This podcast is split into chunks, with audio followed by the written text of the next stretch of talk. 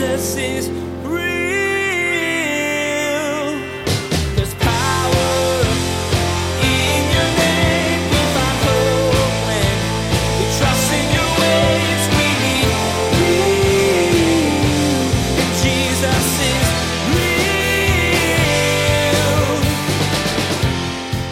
in the world as his body.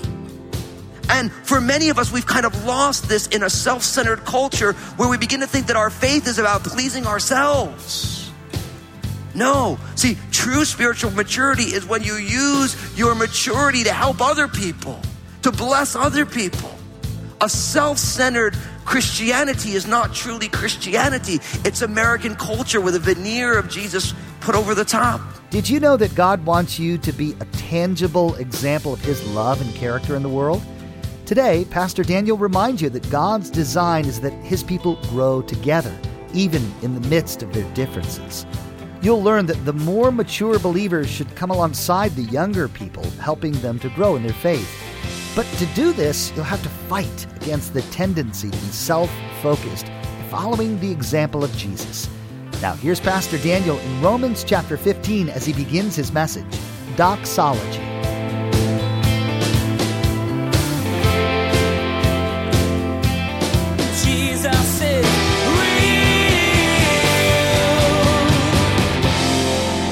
So being a parent is a blast.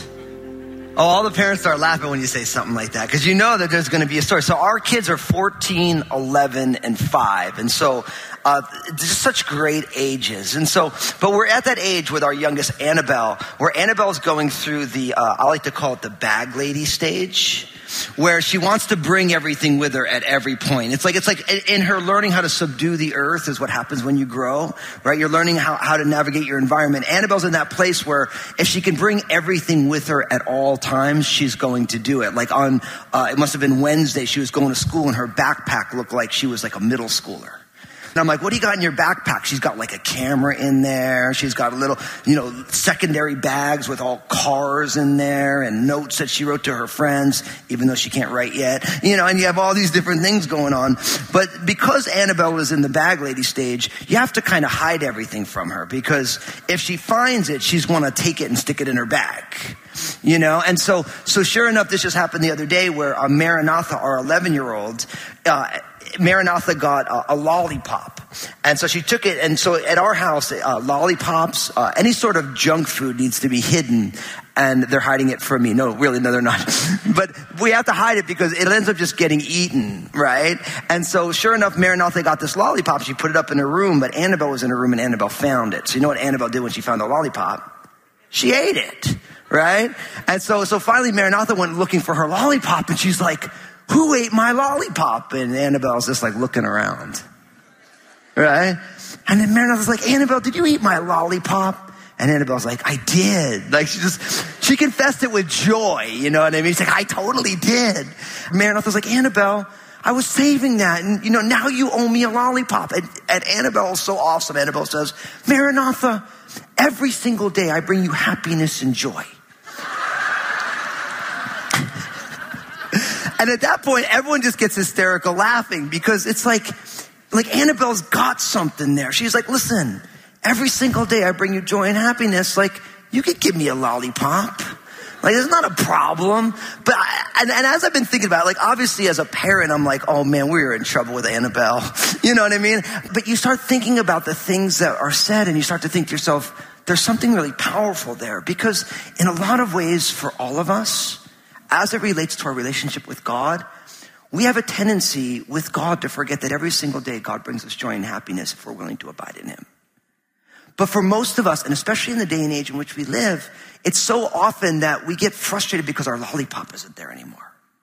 And we forget the greater things that God has done. When I look at my own life, when I look at the lives of people, as I talk to people, as we move through this world together, and I see people struggling with who God is, what God is doing, we have a tendency, it's always to be about the things that went on that we didn't want to happen. The times when we thought that lollipop was going to be there when, when we want it. And we forget that at every single point, if we're willing to walk with Him, that God wants to bring us joy and happiness every single day. I didn't realize that my little five year old's like a super deep theologian. but there's, there's something there.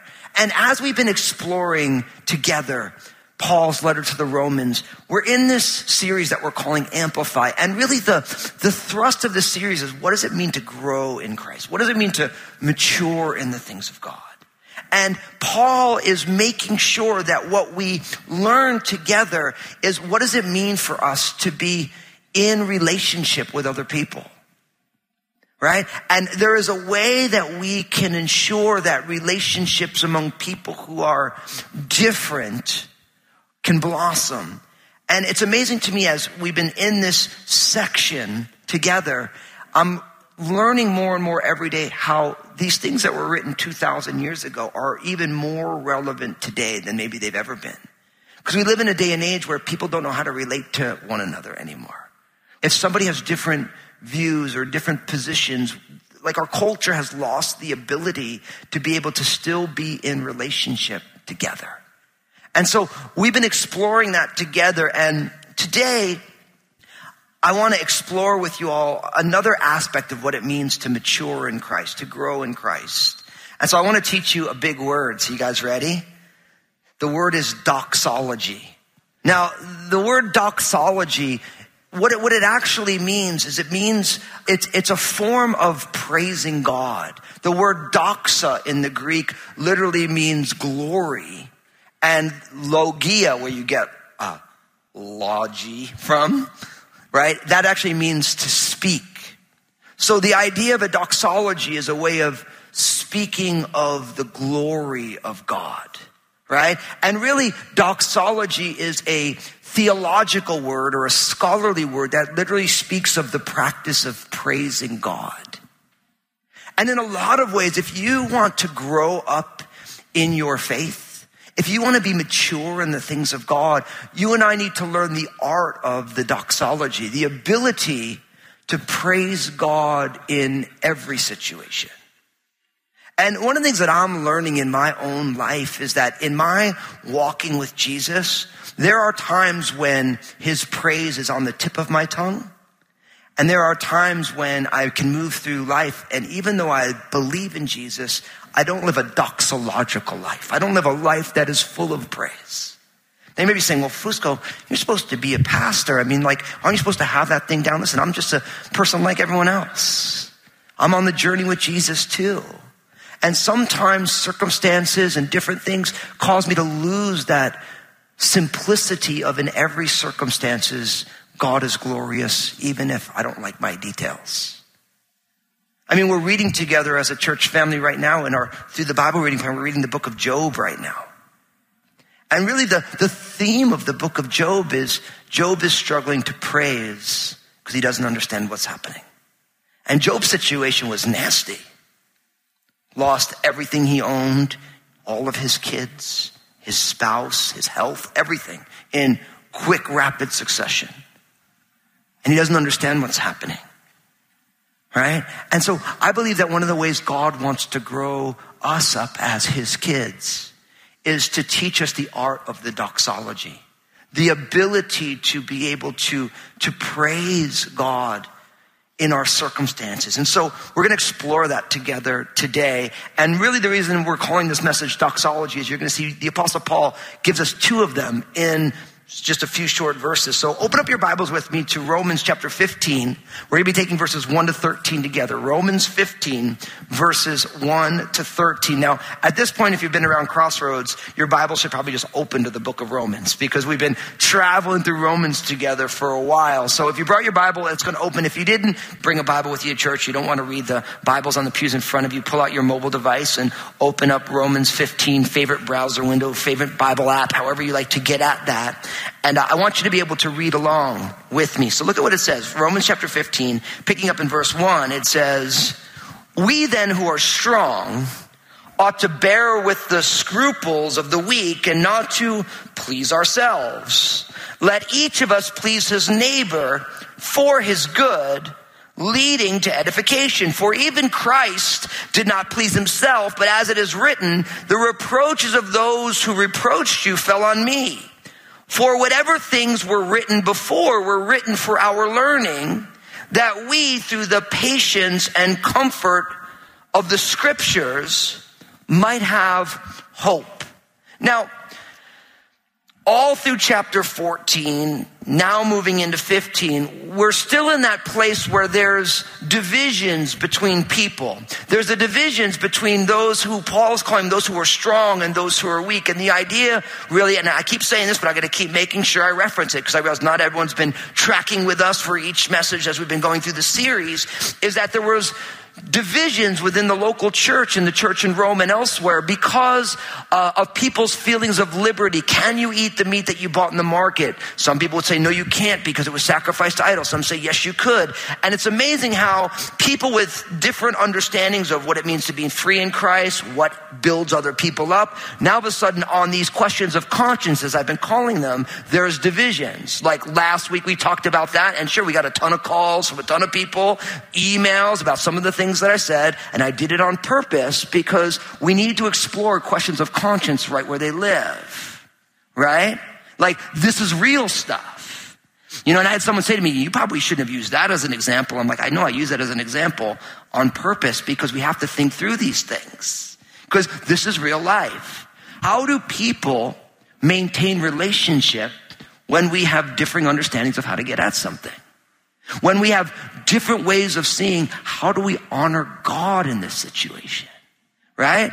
And so really what the apostle Paul is doing is he's been exploring, well, what do we do? How do we coexist? And not just in a way that we kind of acknowledge that different people have different ideas, but how do we not just survive it, but thrive within it? And so what the apostle Paul does here in verse 15, he says, we then who are strong, verse one, ought to bear with the scruples of the weak and not to please ourselves. Let each of us please his neighbor for his good, leading to edification. So what the apostle Paul does is he places himself in the category of those who are strong in their faith, those who are mature, and he places all of the responsibility on the mature believer to be able to bear with the, the scruples or the weaknesses or the concerns of those who are weak and not just to please himself. Now, if you want to consider yourself a spiritually mature person, now if you don't, you need to learn how to consider yourself a spiritually mature person. Right? Because really what you're doing is you're like, well, I'm not spiritually mature. You're letting yourself off the hook of growing in the way that God wants you to grow. Right? Now, if you consider yourself a spiritually strong person, I want you to circle those two verses in your Bible. Because he's saying the onus is on those who are grounded in their faith to be able to be patient and bear with the weaknesses of those who are struggling in these areas. Why? So that you don't please yourself, but you seek to please your neighbor so that your neighbor may grow in what is good and be built up. So a sign of spiritual maturity is when it's not all about pleasing yourself. It's about helping the other grow. So right there, you want to know when someone's spiritually mature is when they're doing that.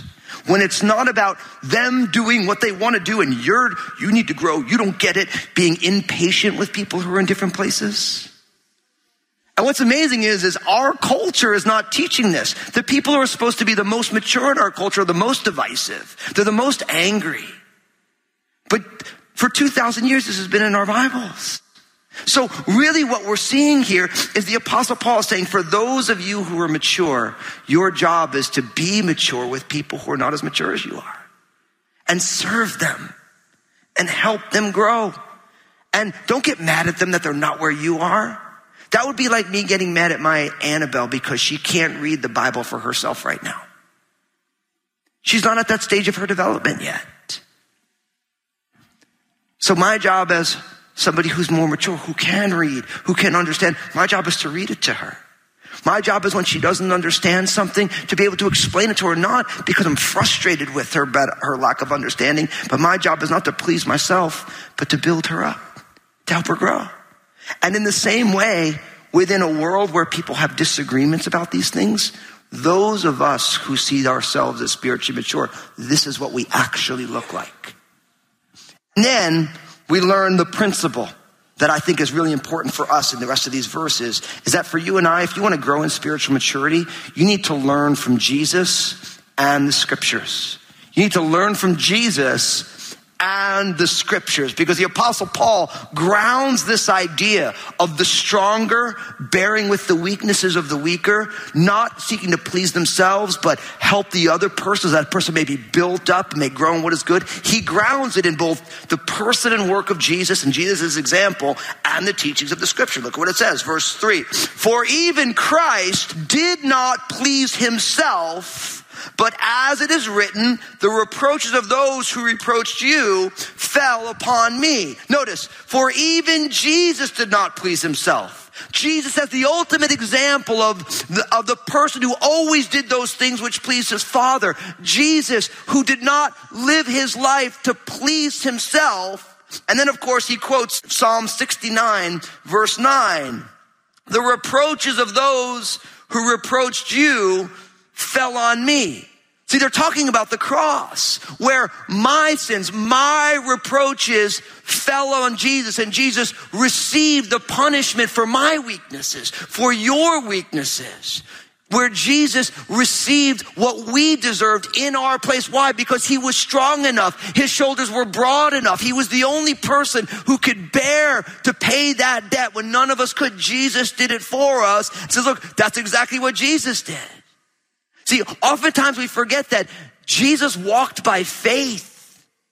When Jesus was in the Garden of Gethsemane, he didn't want to take the cross. He said, God, if there's any other way, let this cup pass from me, but not my will, but yours be done. And then he took the cross. He gave up his own life. No one took it from him. He wanted to do it. Why? Because the strongest in the room did what the weakest could never do. And in the same way, we learn from that example. Only Jesus could be the savior of the world, but we realize that we live in the world as his body. And for many of us, we've kind of lost this in a self-centered culture where we begin to think that our faith is about pleasing ourselves. No. See, true spiritual maturity is when you use your maturity to help other people, to bless other people. A self-centered Christianity is not truly Christianity. It's American culture with a veneer of Jesus put over the top. See, we have to learn from Jesus. But not only learn from Jesus, we also learn from the scriptures. Notice what it says, verse four. For whatever things were written before were written for our learning that we through the patience and the comfort of the scriptures that we might have hope. Now I love this because Paul just quotes the book of Psalms to reference Jesus and he says, hey, and don't miss the fact that all this stuff was written. It was written for our learning. And so we don't only want to learn from the example of Jesus, we want to learn from the scriptures. That was amazing. I was just reading some research that came out about people, people of faith, Christians and Christian maturity. And the, and the research is amazing because what we found is that people who believe in Jesus and people who don't believe in Jesus statistically have the same set of struggles, same set of struggles, same frequency of struggles, unless, and I kid you not, unless they actually read the scriptures four times a week. So like you take a non-believer and a believer, you put them side by side, same instances of marital unhappiness, personal unhappiness, alcoholism, all sorts of addictions. A believer and a non-believer, exactly the same, unless the believer is reading the Bible at least four times a week. Why? Because something happens when you handle God's word, not just on Sunday, but every single day. Because now all of a sudden you're getting an alternative way of looking at the world. Now listen, I'm, no judgment, but listen, you have to ask yourself, are you reading the word of God every single day? And I'm here to tell you, if you're not, then all the stuff that you have going on, the reason that's there is because even though you believe in Jesus, you're really not putting in any, none of Jesus's heart into your life. And I'm here to tell you, you cannot counteract seven days of life with 90 minutes on a Sunday. It's just not possible. Just the way if like, if you want to get your health in order, one day in the gym for 40 minutes is not going to counteract seven days of unhealthy living. It's, it doesn't get the job done. But if you want to grow in maturity, when you start putting the scriptures in every single day, now all of a sudden the believer and the non-believer look completely different. I mean, there's, there's almost no similarity. The percentage of marital unhappiness way down. All sorts of addictions way down. Why? because now all of a sudden a person is interacting with the scriptures. That's why we have you reading through the Bible together. We're, we're going through the, if you've been reading with us all year, and you can find it on our app, you can find it online. We have all these different ways you can do it. We're reading through uh, the New Testament for the second time right now. We're in the book of Acts. Acts chapter 12. I read it this morning as my devotional time. And I was reading about the death of Herod. You know why, know why Herod died? Because he was speaking, and everybody was like, oh, Herod, voice of a God and not of a man. And Herod's like, yep, I'm the man. And he died. Now, there's nothing worse when you're a pastor, you read that before you go preach on a Sunday morning. Because right then you're like, okay, hold on a second, you know. And I, st- I read that and I thought to myself, know what the problem is for me? If I do a good job and I forget to give glory to God, then I start to take the glory and then I'm, I got problems. But again, if I don't read that, the number of people who try and work out their salvation by preaching hoping that people will like their sermons or like their content. We, we live in a world that we're seeking affirmation in the wrong places. If, and what's funny is it's not only true for me, whatever your skill is, whatever God has given you when you read the scripture, whatever skill you have, you realize it's a gift given by God. And when you use it for God's glory and God does something with it, we don't take the credit for it. Like, oh man, of course I'm the man. Like, of course I'm so good at this. No, no, no, no, no. You say, no, no, God has allowed me to do this. It's His life. And when we start living not for our own glory, but for God's glory, guess what? You start to mature, don't you? You start to see your life differently. And brothers and sisters, we need to learn from the scriptures and from Jesus. I love what Jesus said in Matthew 22 verse 29. He says, you are mistaken not knowing the scriptures nor the power of God. I love the King James, you do err. That's such a deep way of saying it. Shakespeare was so proud. You do err not knowing the scriptures nor the power of God. And brothers and sisters, let's not make that error. Let's not be mistaken. Be people of the word of God. I want you to read the Bible every day. And not just read it, be like, okay, I read it because Fusco told me to read it, but say, what does this mean? What does this teach me about God? What does this teach me about myself? And what is God asking me to obey today? Those three questions change everything. Who is God and who am I and what is God inviting me to obey today? Because God doesn't just want us to have big thoughts about Him. God wants us to know Him and walk with Him. And God wants us to line our lives up with what His Word says. And that's what Paul's saying here. See, we begin to mature spiritually when we learn from the example of Jesus and we learn from the examples in Scripture, the teachings of Scripture. Jesus is real. Thanks for joining us today as Pastor Daniel challenged you to be reading the Bible daily. You learned that spending regular time in the Word puts Jesus' heart into your life. And one day a week doesn't cut it. Pastor Daniel reminded you that God's Word illuminates who He is, who you are, and what He wants you to do. Intentionally choosing to regularly read the Bible is one of the keys to maturing spiritually. Hey, everybody, Pastor Daniel here. I just want to say thank you for tuning in. I'm so stoked you're a listener of Jesus is Real Radio, and I know Jesus has amazing plans for you. I'd love to hear the story of how God's working in your life.